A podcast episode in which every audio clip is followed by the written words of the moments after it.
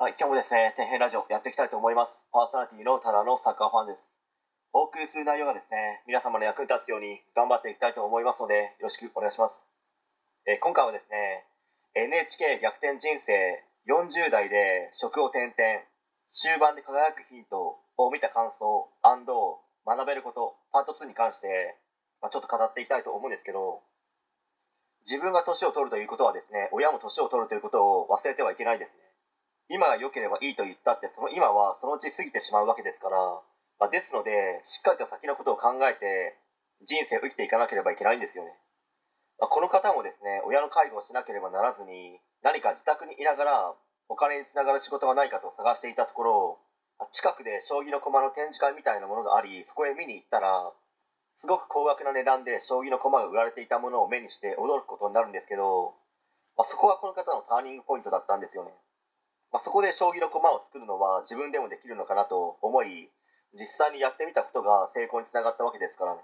もしもそこでですね否定的な考えになってしまい俺にはこんなものは作れないとやるだけ無駄だよというような考えになってしまったら、まあ、この方の成功はなかったわけですからね、まあ、とにかくどんなことでも人間やってできないことって基本ないと思うんですよね。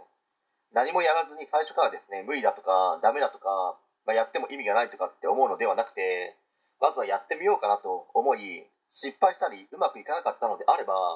そこでいろいろ失敗したうまくいかなかった原因を考えるという思考にならなければまず成果なんて出ないですよね。この素晴らしい方のように40代でもですね決して人生を諦めずに本当に年齢は関係ないですね。日清食品のですね創業者の安藤桃福さんは50歳を過ぎてもですね挑戦してましたのでしかも47歳で全財産失ってますからまあ、自分の勝てる場所はどこかオンリーワンに近い存在になれる分野はどこかを探しそこで成果が出るまでですね諦めずに地道な努力を継続してみてはどうでしょうか、まあ、自分が思い描いている未来なんて自分の努力次第でいくらでも現実になると思いますけど、まあ、ぜひこの方のようにですね今辛く苦しい状況にあっても頑張り続ければ必ず未来は開けるんだというですね前向きな考えになり毎日少しずつでもいいので地道に頑張り続けてみてはどうでしょうかね。